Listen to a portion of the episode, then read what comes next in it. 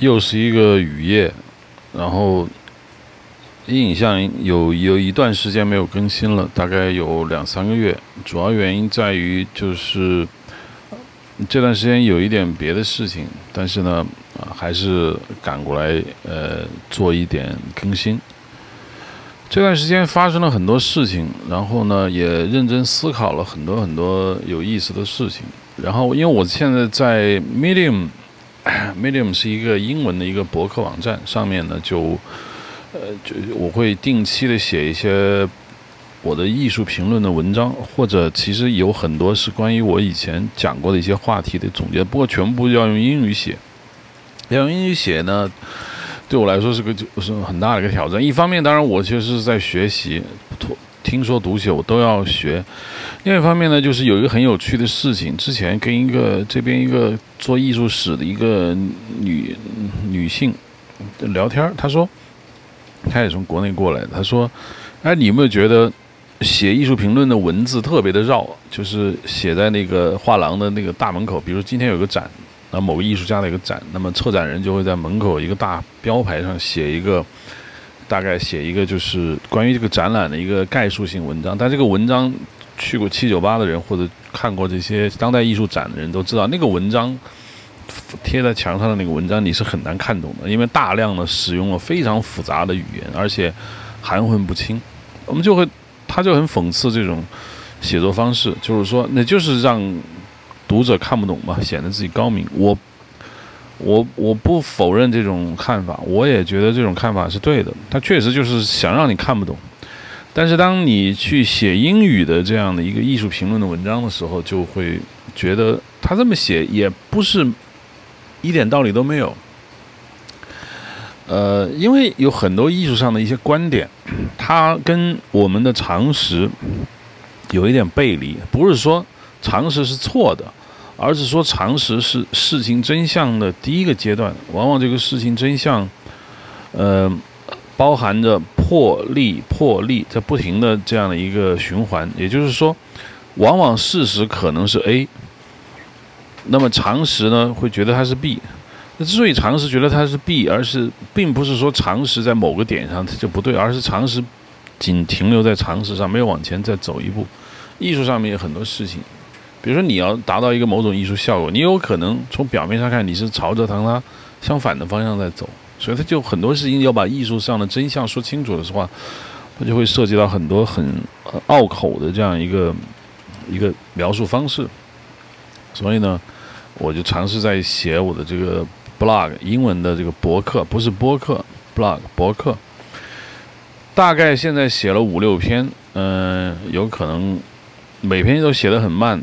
嗯，也是我的一些考虑。这段时间就一直在写一个文章，目前还在写作，还没有发表出来。如果我在我们这个节目的文字性的一个给出的材料，我会把我的这个一个 Medium 的我的我的这个文章列表把它放上去。这一篇新的文章呢，就叫做呃 Saga Never Ends，就是 Saga S A G A，有点像 Epic，我有点像 Journey。就是旅程、旅途。那么玩过游戏的人都知道，saga 其实就是冒险的意思，但是它还不是简单的 adventure。saga 有一点很史诗性的感觉，就是很长很长的一个冒险，非常长的一个冒险叫 saga。saga never ends，就是说我那天看了呃 Joseph Campbell 的那个著名的那本书，叫做《千面英雄》，呃，The Hero with a Thousand Faces。看完之后。以前没有很认真的看过这本书，扫过几眼，但这次就很认真的把这本书看了一遍，然后就看了一些评论文章，就突然觉得，嗯，对于我的剧本的认识，包括不仅是对剧本的认识，而且是对故事讲述方式的认识会加深一步。对于没有听过《千面英雄》的或者没有看过这本书的听众呢，可以稍微的扫一下盲。这本书是一本。并不是用来教你写剧本的书，它原本的初衷并不是这个，它是一个比较文化学或者人类学或者神话学的一个非常重要的著作，它有点像那个呃詹姆斯呃 Fraser 写的那个《金枝》Golden Bond，都是从神话开始讲起，从中国，从从全世界各地的这个原始的这个我们的先民们，他们是怎么样去从神话中开展他们的文明，从从从这个角度上来说的。所以千面英雄呢，当然呃更偏重于就是世界各个国家的神话的一个相同点。所以呃，Joseph Campbell 他总结出了一个 pattern 模式，这个模式就是说。英雄往往生活在一个他非常熟悉的一个地方，但是他有一天他要离离开家，embark embark 这个意思就是上船，一呃抽象出来意思就是出发。他 embark 一个一个非常长的一个一个一个旅程，最后他一定会回来，就 home。回来他不是过去的那种回来，他不是简单的回来，而是他带着对他的民族、对他自己的群族群。beneficial 的东西回回来，那这就是构建了一个整个的一个一个故事框架。从人类最早的吉尔加美什，这个是呃古代两河流域的最最古老的一个史诗，应该是说苏美尔人的一个史诗。吉尔加美什开始，一直到后面，呃，整个从可以说从整个文明诞生起来的全世界各个地方的这样的一个。神话故事都能够总结出这样一个起源，这个这个模式。当然，古希腊神话是最明显的。吉尔加美什呢，是讲的这个故事。我之前在那个讲那个神有一千亿个名字里面讲过吉尔加美什的故事，在这里就不重复了。吉尔加美什其实还是一个国王和他的一个好兄弟，他们要去寻找一个他们认为。长生不老也好，或者说他们认为寻找这个世界的真理也好，他们离开了他们原来那个地方，进行了一场冒险。整个故事是由一个一个冒险构建的，但这个冒险它是有，它是有结束的一天，就是他一定会回来，回到他的部族，带回了他当初想要的东西——吉尔加美什或者金羊毛，呃，伊阿宋。伊阿宋其实就是 Jason，英语中的 Jason，但是英语中的 J 呢，在其他语言中发 E Y 的音，就伊阿宋。伊阿宋去找金羊毛，呃，觉得金羊毛是个很好的东西，然后带着他们的伙伴们冲上一艘大船，跑到现在的这个 Caspian Sea 里海这个地方去找金羊毛，一路上升级打怪的故事。然后呢，我们再说，呃，古希腊两个最大最大的这个史诗，就是荷马史诗所描述的这个故事，一个是呃《伊利亚特》，一个是《奥德赛》。《伊利亚特》。主要就是写特洛伊战争，特洛伊战争中的故事不是那么明显，就讲英雄呢，这个从家乡起来，因为特洛伊战争之所以没有符合这个模式，是因为特洛伊战争在荷马史诗《伊利亚特》里面的整个故事线只有几天的时间，所以既然荷马很聪明的，只写了特洛伊战争最后那几天的时间。那么他这个他这个故事的跨度，时间跨度，他当然就不足以去描写一个英雄离开家乡，经过一大段时间的冒险，最后回家。他这个是做不了的。所以荷马史诗的《伊利亚特》不太符合这个模式，但是《奥德赛》就基本上是完美符合这个模式的。奥德修斯原本就是一个是应该说。有所成就吧，一个有中年危机的这样一个男人，然后他参加了这个呃阿伽门农组建的希腊联军，攻打特洛伊。特洛伊战争整个就跨了十年，然后奥德修斯最后在特洛伊战争结束的时候，他决定回家。这个故事就是讲他回家的过程。这个回家一路上看过奥德修斯的。看过《奥德赛》这个史诗的人，大概知道，就他一路上就有很多很多故事，包括我们比较耳熟能详的很多，比如说那个 Siren 女妖，她把自己绑在桅杆上那样，就是《奥德赛》的故事。最后，奥德赛回到了家乡，但是回到家乡，他发现一个问问题，就是他老婆被一大群人这个求婚，因为他老婆以为他死了，他想守寡都不行，因为人家他的周围的这些追求者。觉得，那你老公在死了外面呢？那你肯定要再结婚。这我们追你也没有什么错。但是奥德修斯很愤怒，他并不是愤怒他老婆不坚贞，他老婆确实没有背叛他。他主要是觉得这些求婚者非常的无耻，包括他的家族的内部那些他以前的那些家庭的里面那些佣人使女，背叛了他的女主人，也背叛了他的名誉，结果他把这些人全部干掉了。就奥德修斯就这样一个故事。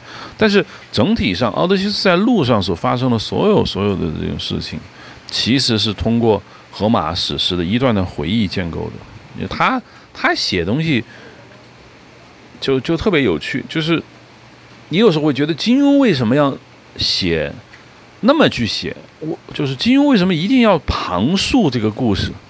有时候我也很奇怪，一个故事你明明本来金庸的小说已经开了上帝视点，就就他他写了很多，呃，他从来不用说主人公是我这种第一人称去写，当然他也不会用你这种第二人称，像高新建的这个灵山那样去写，他就是第三人称，第三人称就是上帝视点，但是他依然把很多故事放到了一个人去讲述的过程中。比如说像这个金蛇郎君呢故事，它是别人讲出来的，包括这个呃雪山飞狐，那整个整个是讲的，甚至在很多，比如说我们看《倚天屠龙记》里面，陈坤的这个故事都是陈坤自己讲出来的，但是越是这样去这种旁述、引述、讲述一个他者的故事或者自己的回忆的过去，反而特别的精彩。这一点呢，我觉得我有时候很困惑，就是为什么会这样？有的时候我听单老师、单田芳老师的评书，有时候也会有这种感觉，就是他正面去讲一个故事的时候，你会觉得还还好吧，有时候会很精彩。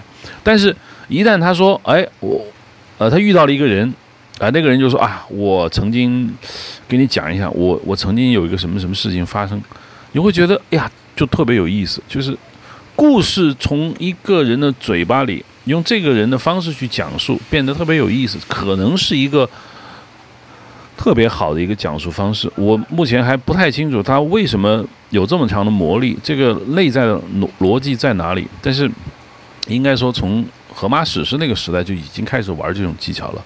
奥德修斯的很多事情不是全部，奥德修斯的很多很多事情。是他有一个模式，就是说，奥德修斯参加了某个宴会，一个当地的国王，啊，注意地中海上某一个小岛，某一个很小的地方就有个国王，那国王土地不大，他就遇到很多很多国国王，要不把想把自己女儿嫁给他，要不怎么怎么样，就说，OK，奥德修斯，你讲讲吧，讲讲你你你是怎么来的？奥德修斯开始讲述自己的故故故事，他他有很多非线性的叙事在里面，那就变得非常非常精彩，啊这就是奥德修斯。那么。从这个模式上来看，相当多的故事其实都使用了这种技巧，包括我之前就讲过的，呃，皮克斯的动画片其实也大量使用了这种技巧，就是像《Finding Nemo》，就一定是有一个你的主角一定是离开了他过去很熟悉的环境，而且外部世界对他来说是险恶的，外外部世界对他是不友好的，所以他他的祖先。他的朋友，他的祖祖辈辈都生存在这么一个一个地方。但是英雄 hero 的意思就是你要出去，你在本乡本土你做再好是不具备传播价值的，而且外部世界是 unknown 未知，所以你要出去。于是这个我们的英雄出去了，Limo 就走了，不论他是被迫还是他主动。像那个讲那个企鹅的那个那个动画片 Happy Feet 吧，就就是也是典型的故事，就是说小企鹅它一定会走掉。那么他走了以后，他在外面有很大很大的一个冒险。最后，他人格、人生、地位、知识、武力值，他对这个世界的看法全部获得提升以后，他回到了家乡。而且，他的这种提升对他的家乡、对他的朋友、对他的家庭，他是有好处的。所以，他这就回来。皮克斯的那个尼莫也是，尼莫的最大的改变就改变他爹。他爹出于找儿子的那个方式，他也出去了。那他突然意识到，哦，原来其实他以前认为这个外部水域是非常危险的，实际上危险是有的，但是价值也是有的。我们再说，我们可以，我们可以说无数个、无数个这样的一个一个一个模式。当然，我不是说这个模式把所有的故事全部囊括，当然很多故事模式不是这样的，但是它是一个非常非常非常根本的模式。我们就说《阿凡达》吧，《阿凡达》的讲了一个什么故事？大家就很清楚了。Jack，他第一个离开就是说他在地球上，那他不行，他他哥哥死了，说你愿意顶替你哥哥的这个一个军人的身份吗？去 Pantora 星球，那他去了。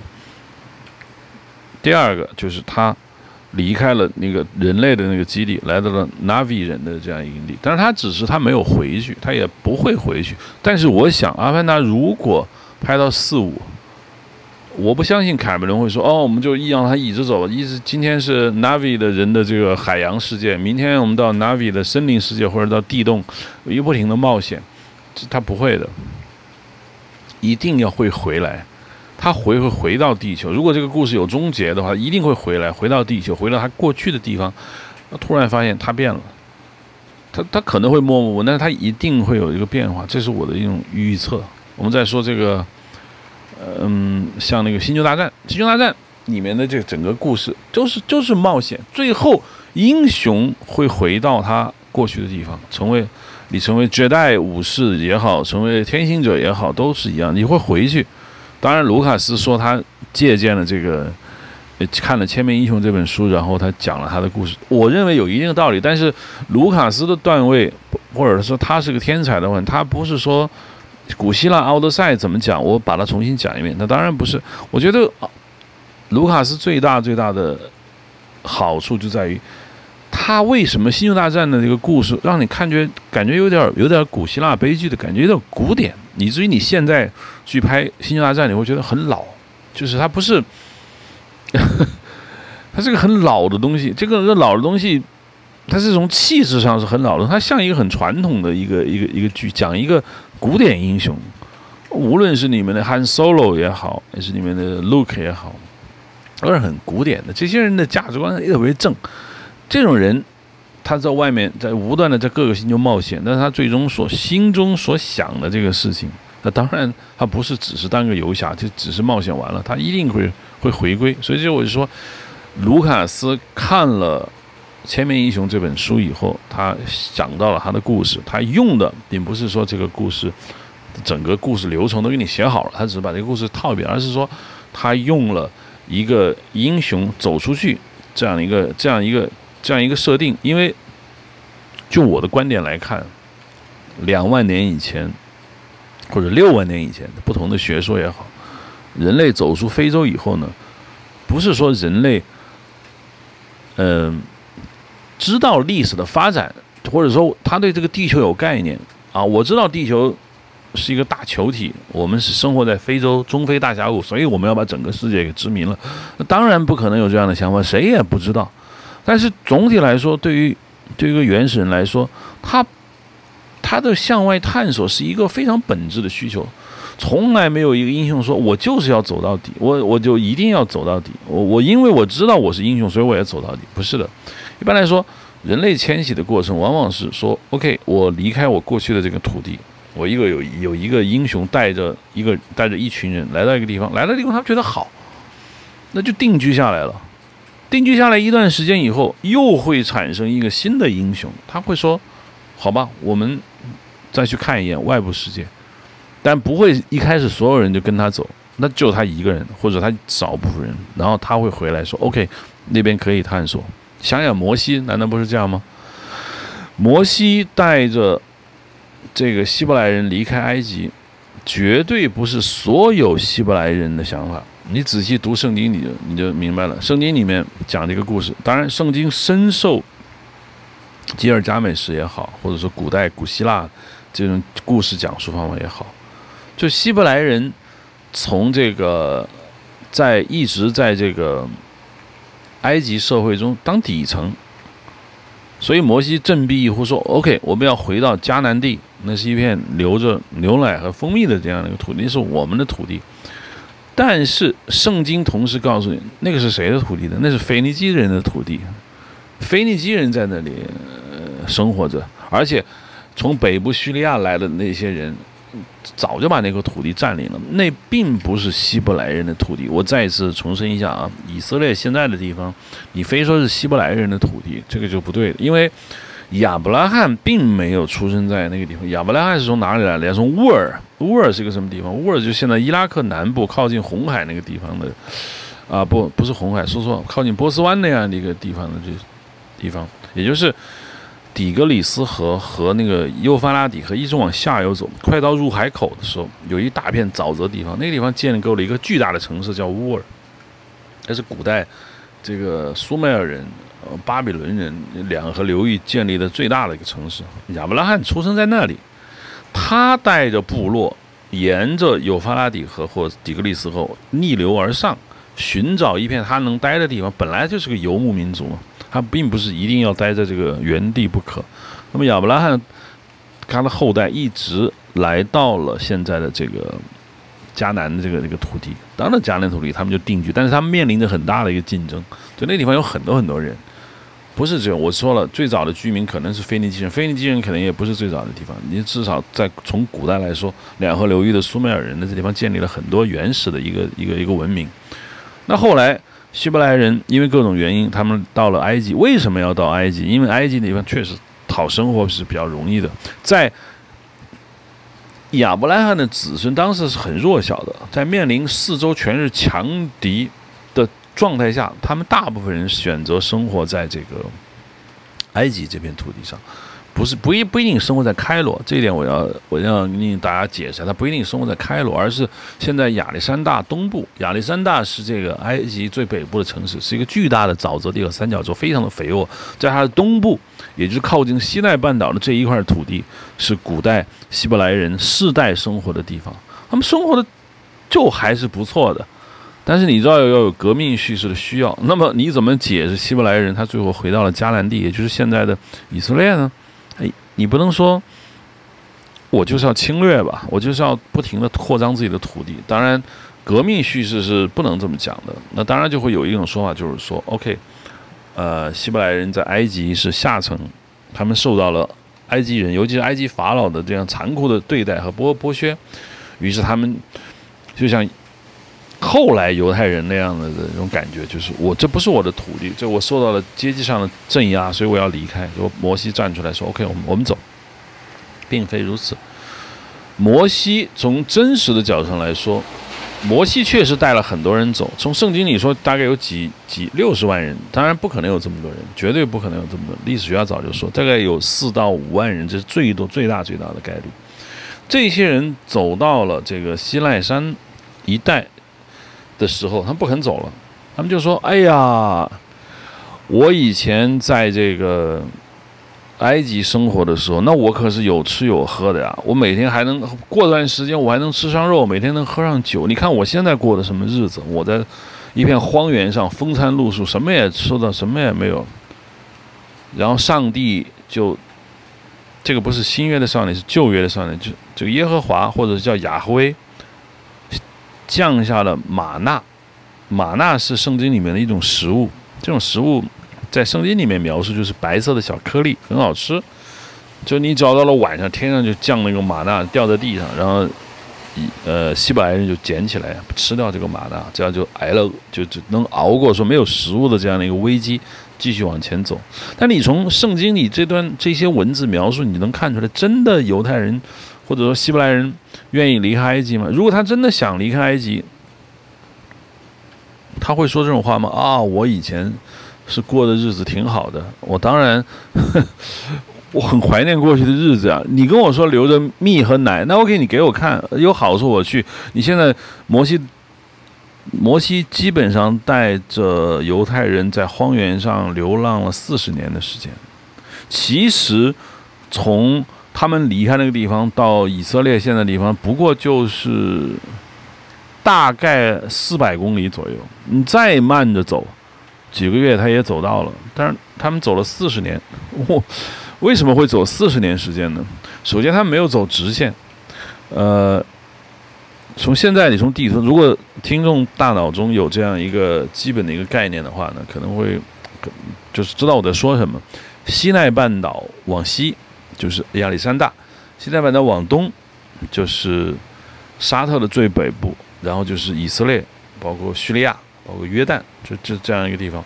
但是，以犹太人并没有直接从这个西奈半岛的西边往东直接走，他首先往南，沿着这个红海走到了西奈山。西奈山现在位置不是很肯定，有人说就在西奈半岛上，有人说在什么地方，我们不是很清楚。他沿着西奈半岛一直往下走。在西奈半岛南端再绕了一个大圈，然后再往上走，啊，整个把西奈半岛的海岸线走了一遍，然后再回到现在的这个以色列这个地方。然后他也不是天天赶路，他走走停停。按照圣经里面的说法，他们到一个地方就会放牧 （grazing），forks，放羊放牧，直到他们觉得这一片的草地吃没了，那么这就继续走。这一停就有可能是三五年的时间，或者五六年的时间，这样整整走了四十几年，啊，就这样才到了这个所谓的迦南地。到了迦南地之后，摩西路上就已经去世了，然后他的弟弟也不在了。那么最后是一个著名的先先知，呃，带着剩下的部落进行了一系列的军事上的胜利，最后终于打败了。盘踞在，不能好说盘踞，就好像我们就说这个好像有先入为主，就是打败了现在耶路撒冷啊生活的腓尼基人，把腓尼基人赶走以后呢，他们呃在生活在这个地方，就这个土地就就变成了这样一个，就变成了他的这个土土地。这个故事就是这么来的。所以，所以从从这个意义上来说，并非所有人都想走，只有英雄想走，而且英雄不论是天启也好。宗教的信仰也好，还是说他对外部世界有足够的好奇心也好，总之，英雄是不甘于在原地生活的。英雄会对整个世界有好奇心、有征服欲，这他才是这个英雄。那你想想，这种人，他当然一定是故事里面的主角。如果摩西不是这么想的，他他没有这个往外走的动机，他没有坚定的驱赶着。甚至暴力手段驱赶着犹太人往前走的话，摩西不可能是主角。摩西是最好的主角，就是他所谓性格驱动，他就是推着整个事情往前走的这样一个人。但是绝大部分人他不是这样的，圣经没有隐晦这一点。大部分的犹太人在半路上就祭拜起了巴尔金牛，让上帝很震怒，说你们根本就不相信我。于是地陷了，死了好几万人，就就就就死掉了。剩下的人接着往前走。所以这是半强迫式的，绝对是半强迫式。但这就是英雄，这就是掌握大部分人命运的这样一个英雄的这样一个宿命。这就，这是为什么我说，Joseph Campbell 所总结出来的这样一个英雄史诗，实际上是跟人类的很多的真实的历史进程是有关系的。人类确实是有少部分精英带领着，经过不断的迁徙，通过不断的扩张。然后慢慢的发变发演变成现在的这样一个人类的这样一个一个历史的一个格局。你你说中国有没有这个受到影响呢？我觉得有。呃，尽管我觉得这种影响不是很明显，但是如果呃你看用这个角度你看《西游记》的话，你会觉得《西游记》的故事不是典型的中国故事，中国古代四大名名作吧。《西游记》《水浒传》《三国演义》《红楼梦》，你就觉得《三国演义》的故事是中国人的故事，就是你尔虞我诈，就是比谁牛，这个我觉得很中国，这个大家都都懂。《水浒传》我觉得官逼民反的哪朝哪代都有，就所有人都懂《水浒传》在说什么。我觉得我之前讲过很多，《水浒传》最大的魅力，就是人和体制的关系。无论像林冲这么精彩的人和体制的关系，还包括。宋江，宋江也是非常非常精彩的人和体制的关系。林冲是讲一个 就想跟在体制混到底，最后不得不离开体制，最后走向体制的反面的故事。宋江的故事就更加中国了，就是从来呢没打算在体制混到底，从来没有对体制完全交过心的一个人，一直不能割舍体制。即使他当上了梁山伯的大王，他最后造了反。他依然会觉得自己仍然是体制上的人，他永远要回到体制，永远要招安，永远回到朝廷。我说宋江更像这样一个中国人的方式，就是便宜我全要占上，这是这就是这么回事。所以你研究宋江，你会就觉得他是更加好的范本，讲述了中国人体制与自由世界的关系。林冲当然更悲剧一点，但宋江就是一个典型的中国故事，就不用说《红楼梦》。我一直想。有一个专门的时间去讲讲我对《红楼梦》的看法，就主要是不敢讲《红楼梦》，讲的人太多，讲的谁都比我好。那我的个人感觉就是说，上次讲过一次《红楼梦》的第第一回吧，就是开场，讲过一次开场。呃，本来还想往后讲，但是就打住了。但我的最大的感觉就是说，《红楼梦》有创新，绝对有创新，是非常非常的创新。你可以说《红楼梦》很受西方的这种影响，但是《红楼梦》所受的这种西方影响，它它体现在哪里呢？我觉得，你与其说它受西方的影响，不是说受近代思想的影响，这近代思想绝对不属于西方专有，就是个体命运的重要性大过了它的社会属性。就是在在《水浒传》里面，你每一个人的个性不重要，你个性有怎么样重要呢？重要的是你在体制的位置和你在体制的关系。《三国演义》里面的个性重要吗？当然更不重要。他《三国演义》都都不要说体制，就是你在整个家国情仇中你是个什么位置，这是他要讲的一个重点。《红楼梦》就已经完全抛弃掉了，《红楼梦》你。社会属性有什么意义呢？贾宝玉是什么社会属性？林黛玉、薛宝钗，在过去这些人绝对不会去当主角，因为人们觉得你没有职业啊，你是谁呀？我不知道，你就是家里的一个我表姐，我表妹啊，这有什么意义呢？我觉得这个是中国写作中国人写作的一个非常典型的一个思维方式。我之前讲过很多很多很多次，这里再次重复一下，就是以前。我说，我们的写作有什么问题呢？就拿职业当性格。我遇到很多编剧，老编剧更重要，就是我不知道什么叫性格。我知道是生旦净末丑，他是谁？居委会大妈，OK，你给他这个职业，他的性格就已经定了。你说哦，他是呃某个混混，他是一个街上的待业青年，哦，他的性格就已经定了。所以。你看《我爱我家》也好，编辑部的故事也好，就是王朔他们搞的那些东西，就就是这样。就是说，他的性格不重要，重要的是他的社会位置、他的职业。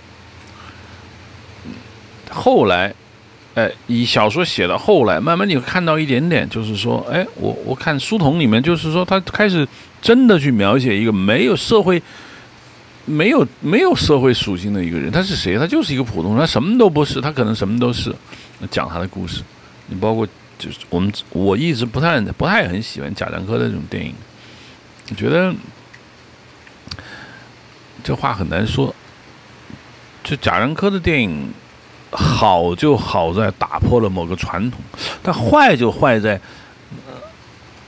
他有个传统可以供你打打败，这个就讨巧了。哎，中国人中国电影它就是有一个传统，就搁在那儿让你打，别人都不打，你打了，哎，你牛了。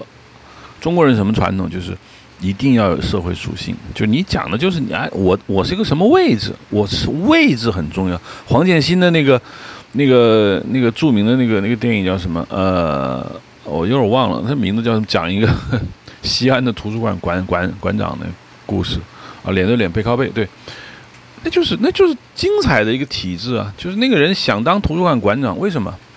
那是官儿，那是体制，那是编制，他为此他付出了很多很多东西。哎，我们看到了，就特别有趣。但是他的贾樟柯的电影里面，小五是谁？不重要，他不什么都不是，小镇青年一个。他他的命运有谁关心呢？过去中国电影、中国叙事是不关心，第五代根本不关心你是谁，根本不重要。呃，对你，你肩负着某个社会阶层，那才重要。但是贾樟柯的电影打破了这个传统，他就是就是拍啊，就是就是我的一个亲戚听，就我们家隔壁有一个人，他怎么怎么样，哎，他的故事就出来了，这个是他的进步意义。但我觉得不好的地方就在于，就看跟谁比，呃，确实就是你看跟谁比，你只到这儿那就 OK，就只到这儿。我的意思只是说，回想起《红楼梦》最大的这样一个，我觉得有趣的地方就就在这，《红楼梦》讲的就是一个没有社会。地位的一个人，贾宝玉家里再有钱，再富裕，家里是公侯，不没用，因为真正有官位爵位的人是他爸，是他叔父。贾宝玉是一个白身，什么都不是。后来这个贾元春省亲，你看那个小说怎么写的？无职外男，不可擅入。贾宝玉他没有职务，他就不能在不能进来，即使是他的亲姐姐，他也进不来，那是外头站着。啊，按品大装，各贵妇人，王夫人也好，贾母也好，邢夫人也好，按品装扮，按你的品级，你有资格站在什么位置去见贾元春，那贾宝玉就没有。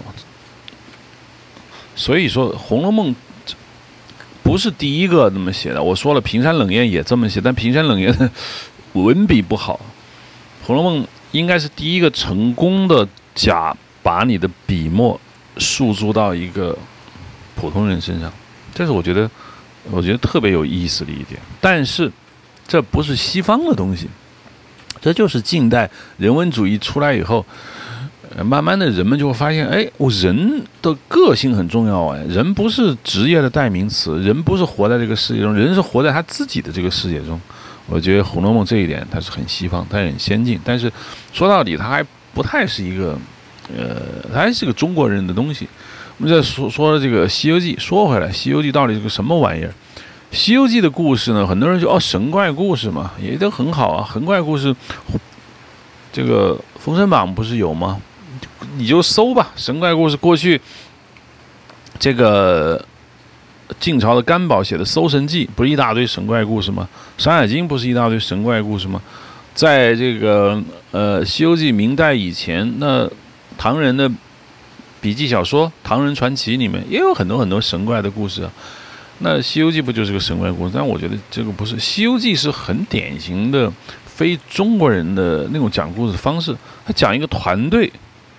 这就很少见，没有人去写一个团队，这这太像西方人的那个《Lord of Rings》The Fellowship Fellowship of the Ring，这是一个团队，这个团队有明确的任务 mission，就是他们要去他们要去拿个东西，而这个团队没有没有变化，这也不是中国人讲故事东西。你就说公案小说里面，哦，OK，白玉堂也好，啊，这个吴蜀也好，呃。包拯包大人手底下这个破案团队随时可散，随时可聚。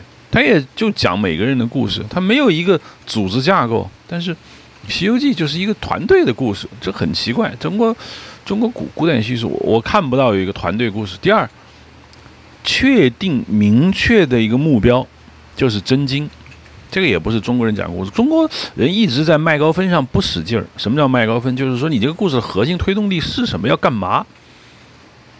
一直不是很清楚。你说 OK，我们的很多古代的故事都讲什么呢？讲功名利禄。功名利禄很抽象。这个人功名利禄讲的太抽象，以后你就是觉得社会所有人都都要干的事情，不是唐僧师徒四人才一样干的事情，其他人跟这事没关系，其他人不关心这件事情，只有他们四个人关心这个这个取得真经。我们以前人的在整个叙事中的逻辑和目的就是功名利禄。哪怕你就是到了讲爱情的《西厢记》，甚至把情讲到极致的，我们说的这个《游园惊梦》，呃，柳梦梅、牡丹亭，他他最后他还是要回到这个功名利禄上。柳梦梅还是得去考科举。当然，现在你去看《牡丹亭》，你看不到这些东西，这些东西都被拿掉了。现在人都不演。那过去的这个汤显祖的话本里头，它是有的。但是像《西游记》这样，就是说我要去取经，而这个经绝大部分人都不不明白是干嘛的，就包括那皇帝也不知道是干什么，就就是唐僧说我要这个东西，我要拿这个东西就就是去解放这个世人，就去了。第三，我们说的这四个人，这师徒四人每一个人都是离开了他们自己原来那个地方，我就说这就是 journey，这就是 saga。孙悟空花果山干得好好的，他不服，对。他要闹腾，他受了惩罚，他他注定就是要压在五指山底下，做唐僧的大大师兄，做唐僧的这个这个首徒，去去保西天取经。沙和尚、猪八戒都是过得好好的，突然间闯祸了，不行了，哎，他们离开了他们过去那个地方，走上了一段旅程，最后所有人都回去了。孙悟空斗战胜佛回去了，回没回花果山我不知道，因为可能。可能这故事不可能演变的说哦，我们完整的来来来把它照搬下来，那那不会。但是《西游记》它是有固定结束的，这些人全都回来了。这这整个模式是一个说到底是一个受到外国叙事创作影响的一本书。我在《西游记》里面看到的整体的故事架构，我认为是一个首创，以至于后面写了很多什么《东行记》《西游记》《西游记谱》《南行记》，讲一大堆这样的，就是几个人搭伴出一起上上路干个什么事情的这样故事，写了很多，受到了《西游记》的启发。那么《西游记》之前，以我浅薄的阅读量，我没有看到这样一个故事，讲一一个固定团队。为了一个明确的目标，走上了一程旅途。最后，无论成功和失败，他们完整的回归。中间死多少人我不知道，反正这个模式就很像金羊毛。押押送带着一帮人，啊，要去找一个东西。然后，当然路上还没有死伤。这这个它就是一个一个非常西方性的故事。我觉得，我觉得《西游记》你要从这个角度上去理解。当然，它的细节可能是是中国人的那种细节，但是它讲故事的初衷。和整体的这个模式上，我觉得它是，或者很奇怪的。这是我说的这个中国的这个《西游记》。那么还有一点，为什么我说我这个 Medium 的文章写的标题是 Saga Never Ends，就就是冒险不要停。为什么不要停？唉，这就这就这就说回来一个我我一直很想说的一个话题，就是长篇叙事跟中短篇叙事的。区别在哪里？长篇叙事不是说作者他没有想到一个结局，哦，他可能他知道结局。有些作者是不知道结局，就瞎往下写。嗯，他可能有一个架构，他自己都不知道最后会怎么，他往下写。但是大部分的长篇叙事，其实在创作的一开始，他是知道结局的。他他真的是知道结局的，就结局无论是怎么样，他是知道。但是他的故事架构很大，就往就往下写。那对于我来说，长篇叙事为什么要把这个事情写成长篇，而不是个中篇、短篇？其实，在作家的笔下，这故事要怎么发展都可以，那他是很自由的，他是绝对有控制力的。那他把它发展为一个长篇，它是原因是什么呢？我觉得有一个很重要的一个特点。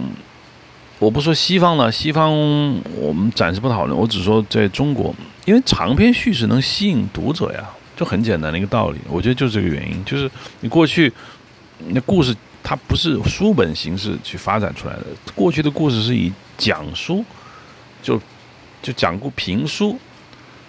那在茶馆里给大家说书这样的一个一个模式，那这个模式就就意味着我的故事不能够很快结束，我必须把它长时间的演进下去，那我这样保证我的收收入，这当然是个很很重要的原因。但是，难道说读者对他这这种东西反感吗？读者就算明知道啊，你注水了，你你确实。不停的就是把这个故事没完没了的往下讲下去，难道我读者我不知道？当然，读者他当然也是知道的。但是好的作品就在于他在长篇的叙事中，他保保证了一个非常非常强的一个吸引力，让你不停的听下去。这当然是创作者的技巧而言，但是我认为这还不是最重要的地方。创作者会创作出很多注水的东西，就是包括我我们说之前。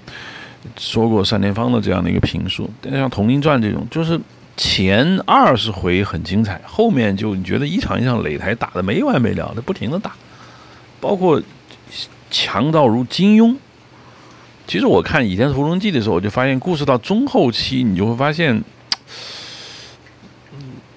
要干嘛？对，要干什么这件事情就含糊了。一开始要弄个屠龙刀呢，你很有吸引力，然后大家想知道怎么回事。后来你发现这帮人要反元，反元其实又不是张无忌想干的事情，那到底是要干嘛？我们不是很清楚啊，所以他失去了这样的一个一个一个魔魔魔魔力。但是好的长篇叙事是有这个魔力，而这个魔力倒不是真的像我。之前我说的所谓直觉那样去想，就是说，哎，它真的有个悬念，你一直能勾着你。这个悬念不可能一直勾着，而且我们现在看长篇叙事，当然不是第一次看。我你现在让我看《西游记》，我我看了很多遍了，我知道结尾是什么，甚至我知道下一季是什么，但我依然往下看。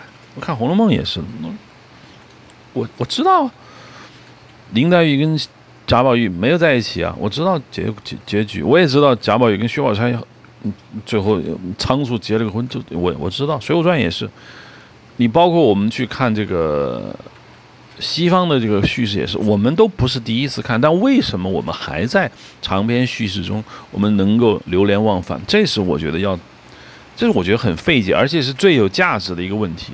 你说我的故事就是很精彩，就一钩子勾着你，所以我讲一百集、两百集，你依然往下看，这个是很明显的一种解释，这种解释很直觉，但它不是问题的关键，因为反例很简单，我知道结局了，我我，你还能勾着我吗？OK，所以我认为它不是一个钩子的问题。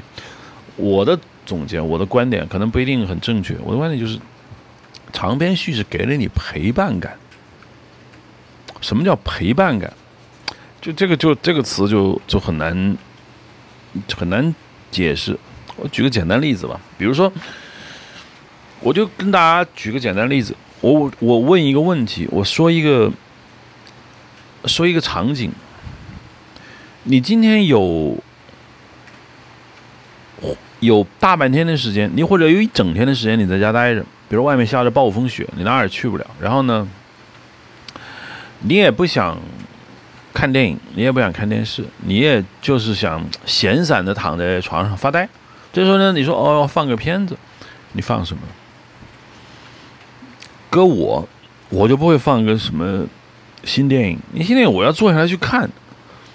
我要投入我的精力，我没有这个精力，我现在只想闲散的待着，所以我不会放一个电影。新 OK 放剧，放剧我会看个新剧吗？其实也不会，新剧一样，尽管电视剧的节奏会慢一些，会会会水一些，但是我也不想看。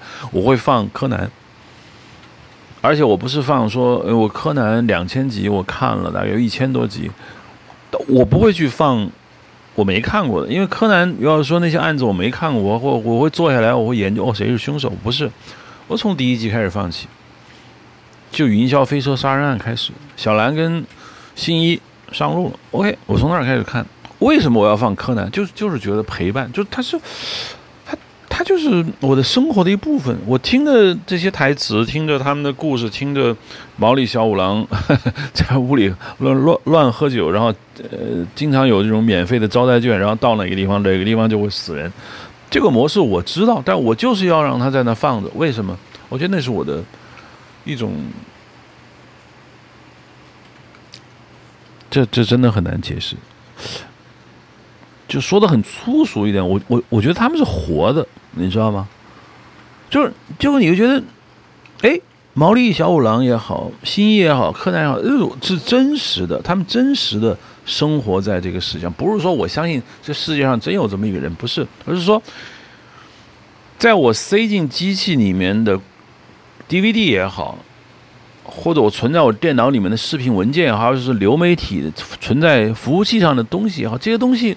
是这个世界的一部分，他他他生活，他他是存在的，他陪伴着我，他不以物理形式陪伴着我，他是以一种声音、画面的方式陪伴，让我感觉到我不孤单，就好像你完全把你放逐到一个荒岛上，你可能觉得很孤单啊，但是把你放到一个咖啡厅里，你也不是抢着跟每个人说话，你也会很孤单的坐在咖啡厅的一个角落里。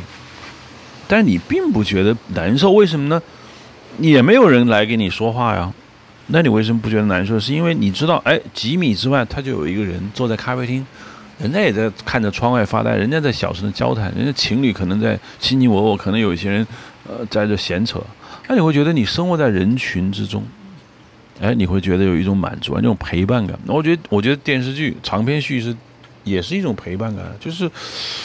它会让你有一种生活在这个世界中的这种感觉，这是个非常非常高级的东西。这种高级的东西不是创作者一开始能意识到，一开始创作者确实在想着我拿什么钩子勾你，我不停的用用这个钩子啊，我一我就那个悬念，我一直不放手，我让你看到底。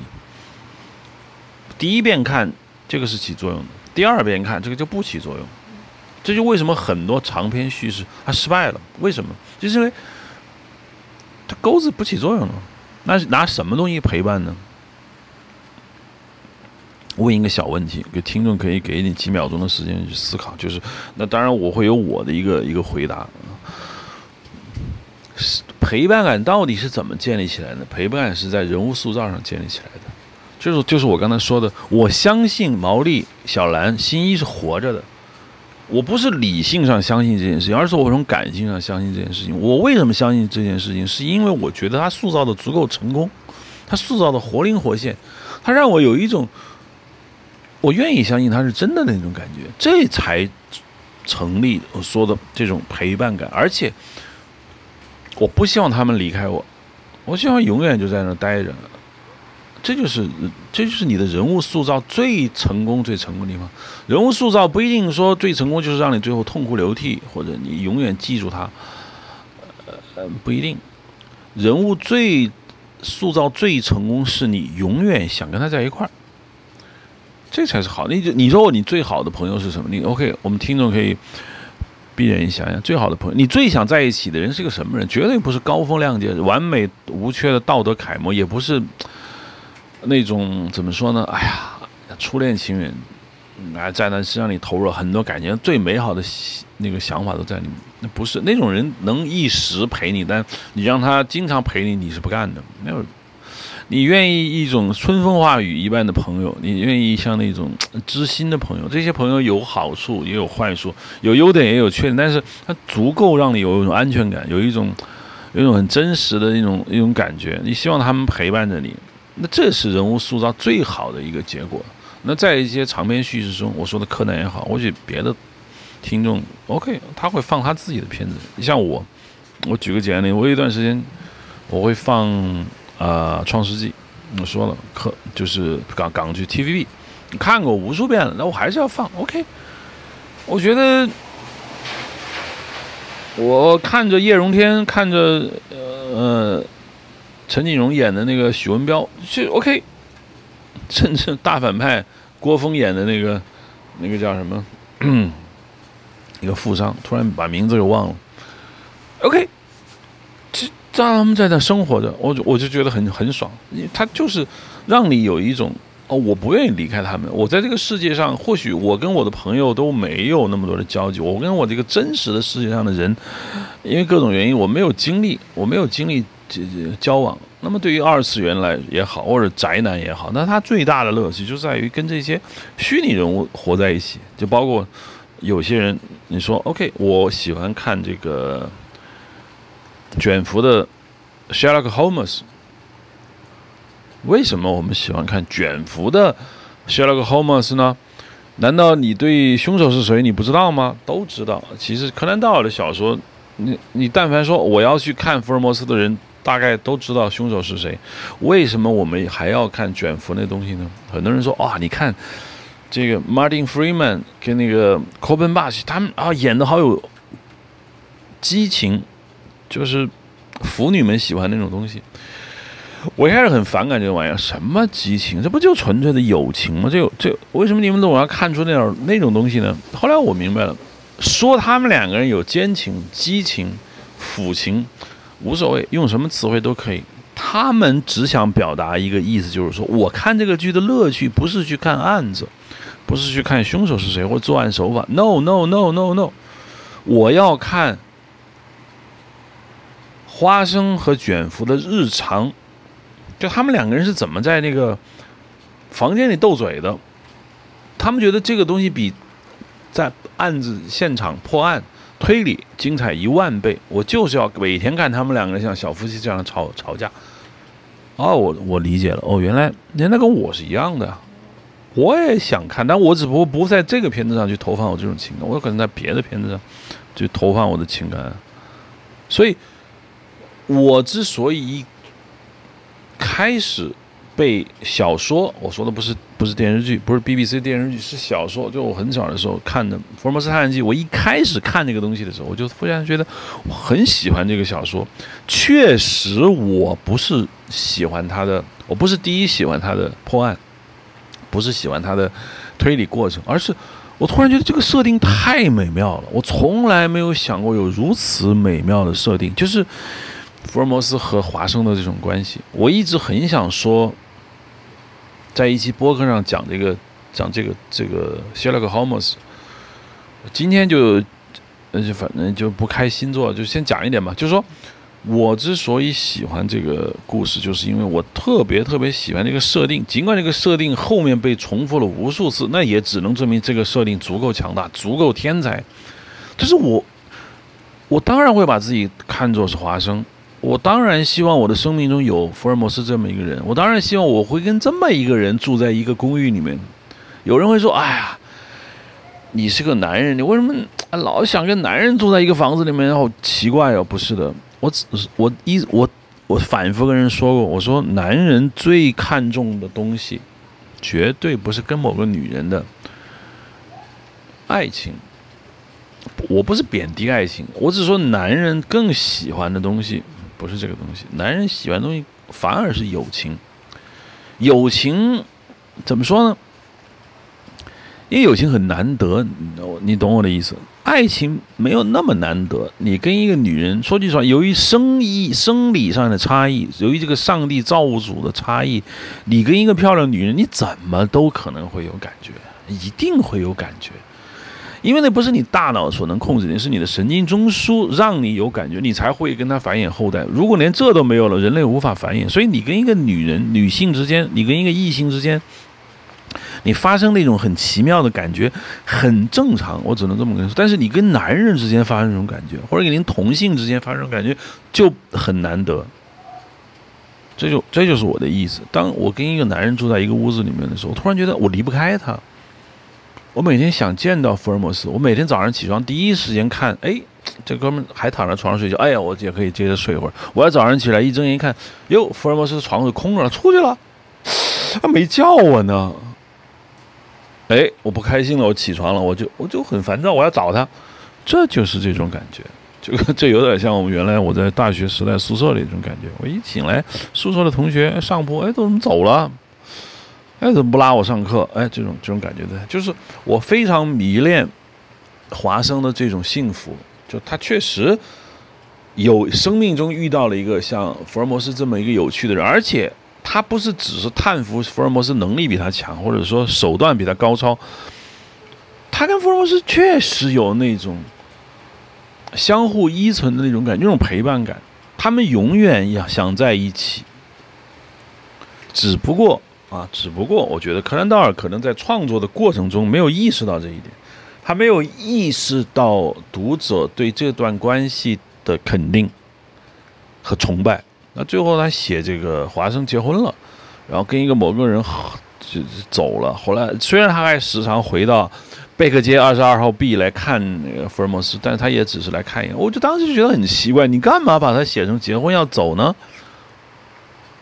搁现在的编剧，这不可能这么去写。现在的编剧是一定一定会让他们在一起住着，永远不可能结婚。尽管有无数个诱惑等着他，但是也不会。可能可兰道尔那个时代。那觉得两个男人住在一起也只是临时，毕竟是临时的。两个男人真长时间住在一起，出出人命了。他可能是这么觉得的。但是作为我们现在的观众来说，我不在乎，我就要的就是这种感觉。嗯，说到这一点，我想就这个问题就就解释的就就很清楚了。人物塑造的最高境界就是陪伴感。你你说不上来他的性格是什么，你也说不上来。那哪一点 你就？就喜欢上了，那是一种潜移默化的一种感觉，就是你离不开他，你永远想跟他在一起。你说这里面是有人物塑造吗？当然是有，因为这东西是虚构出来的。但是创作者能做到这一步，基本上就不是创作者的理性能够完成的。可能真的是像我说的，上帝抓住了他的创作的那只手、那支笔，他写出了这样的一个优秀的一个文本，而且他似乎都没有意识到自己是在创造一个。让人永远希望活在他身边的这样的一个角色，他可能只是说，我给他的一个设定，或者说我像我们过去做剧本设定一样，就是说，哎，我我给他一些明确的目标，我让这个人有意思，仅此而已。我没有说我，哎，你想跟他陪伴吗？我不知道，哎，我真的不知道你还有这种需求。我只是说，这种需求是我总结出来的，就是我很明确的感觉到，我喜欢。这种陪伴感，而长篇叙事最大的魅力就是这种陪伴感。这就我就说，电影可能会走向衰亡，因为电影特别像戏剧，就是说，你得去电影院，你就像戏剧观众，你得去舞台，你得去看，而你不可能永远在舞台那儿待着吧？两个小时你得回家了。电影是两个小时你也离开电影院了，但是电视剧就可以让你陪伴，你可以一直拿出来放。当然，我说的电影是狭义上的电影。你现在我说《指环王》三部曲也是我的陪伴必作，经常把它放着，我就看这些人来回在一起啊，看见 Frodo 的 OK。是一样的，只是说我的意思就是说，电影在未来也可能会越来越长篇化，可能一直拍下去。现在可能有一些人把 MCU 宇宙的这些东西，英雄们就天天看着，他肯定会有这样的粉丝。我敢肯定，就他不想离开那个世界啊。虚拟媒体给你营造了一个世界的目的，就是让你活在里面，不想让你走。所以我就说，电影的未来。或者影视的未来，就是我说的，越来越走向一个长篇叙事，有越来越走向一个，呃，永远说的粗俗就没完没了，就是让你出不来，他也不能让你出来，出来这事儿就结束了，就是 saga never ends，就是这个事情一定就停留在把你框在里面为止，让你永远永远活在这个世界里。当然，从哲学角度上来说呢，这不是一件太好的事情，但是从 从我的角度来说呢，从叙事学的角度上来说，这可能是最高级的叙事。举个最简单例子吧，我们说玩游戏，我想我们的听众有很多就玩游戏。我玩那 FF 七的时候，就觉得，尤其我玩《最终幻想》的时候，现在的《最终幻想》已经不再给我这种感觉了。我从《最终幻想》七、八、九、十、十一、十二这么玩下来，我就觉得，RPG 游戏目的不是让你。最后看剧情看到终点，它当然会有一个剧情，会有一个终点给你看。但 RPG 游戏的核心目的是让你活在这个 RPG 的这个世界里生活着，让你生活，不是让你走向走向结束。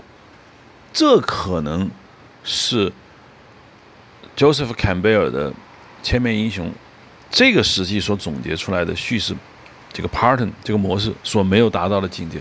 这是经过近现代五十年的这样一个叙事的一个变革，经过人经过人们在叙事学上不断的一个推高，慢慢它从过去的那一点零那个版本，过渡到我们现在说二点零版本，就是我说的长篇叙事的核心目的到底是为什么？长篇叙事的魅力到底在什么？我说的就是这种陪伴感，但从更抽象、更更哲学的词汇来说，它其实给你营营建了一个你可以完全生活在其中的一个世界，不用出来。